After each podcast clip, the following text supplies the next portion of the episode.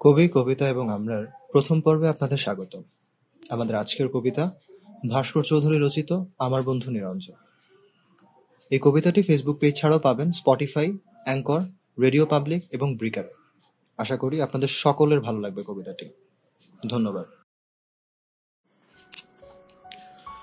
অনেক কথা বলবার আছে আমার তবে সবার আগে নিরঞ্জনের কথা বলতে হবে আমাকে নিরঞ্জন, আমার বন্ধুর নাম। আর কোনো নাম ছিল কি তার? আমি জানতাম না। ওর একজন বান্ধব ছিল। অবশ্য কিছুদিনের জন্য সে তাকে প্রীতম বলে ডাকত। ওর বান্ধবীর নাম ছিল জয়লতা। নিরঞ্জন জয়লতা সম্পর্কে আমাকে কিছু বলেনি তাও জয়লতাকে কখনো কোনো চিঠি লিখেছিল কিনা সে কথাও আমাকে সে বলে। তবে জয়লতার চিঠি আমি দেখেছি। একটা চিঠি ছিল এরকম। প্রীতম, সময় গড়িয়ে যাচ্ছে। তুমি বলেছ, এখন দুঃসময়।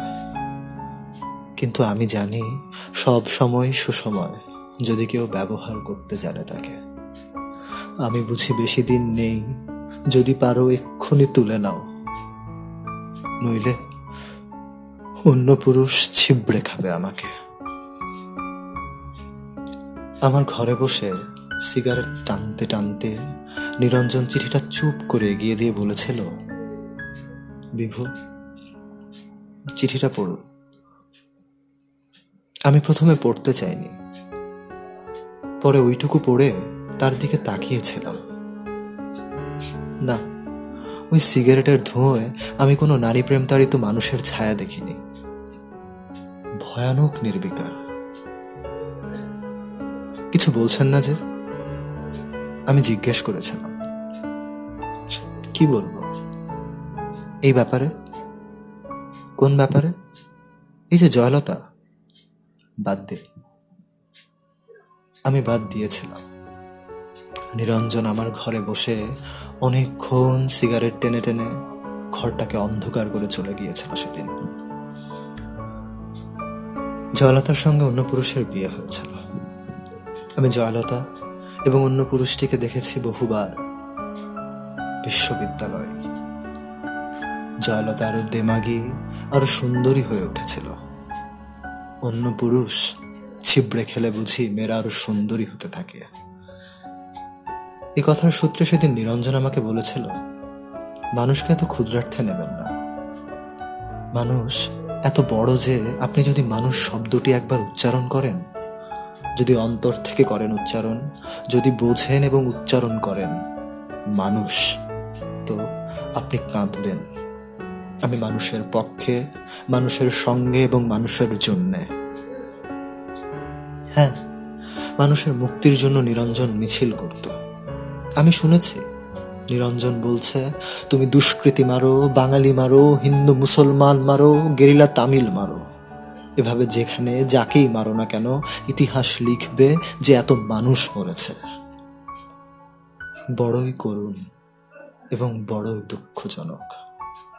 শক্তির সপক্ষে তুমি যারই মৃত্যু উল্লেখ করে উল্লাস করো না কেন, মনে রেখো, মানুষই মরেছে।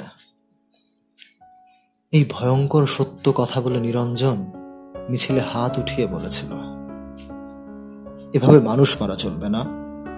মানুষকে বাঁচতে দাও।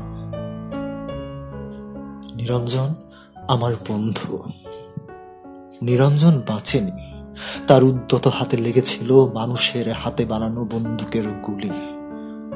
বুকেও লেগেছিল।